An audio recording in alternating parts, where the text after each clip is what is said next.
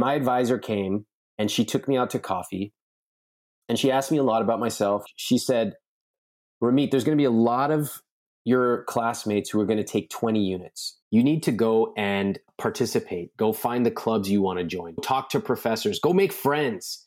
Don't worry about all the class load right now. And that was some of the best advice I got. I ended up focusing number one on friends, number two on my own personal interests and clubs and research, and number three on academics.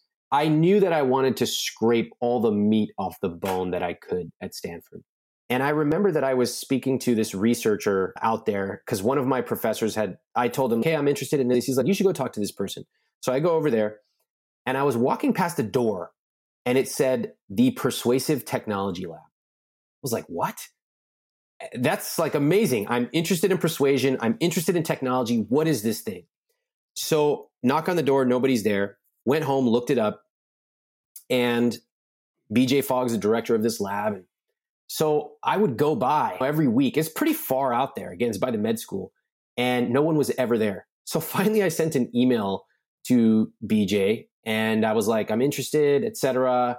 And I I don't know if he replied. Maybe I had to follow up. Long story short, he's like, "We don't take freshmen as researchers. Basically, no lab does." But I was persistent, and I finally found a way to meet up with him. And we i remember we went out for coffee and we started talking and basically he could tell that i was taking the initiative and i said i'll do whatever it takes. I just want to be around this lab and learn what's going on. And so i started working with him and i ended up working um, with him for several years and uh, it's been an amazing relationship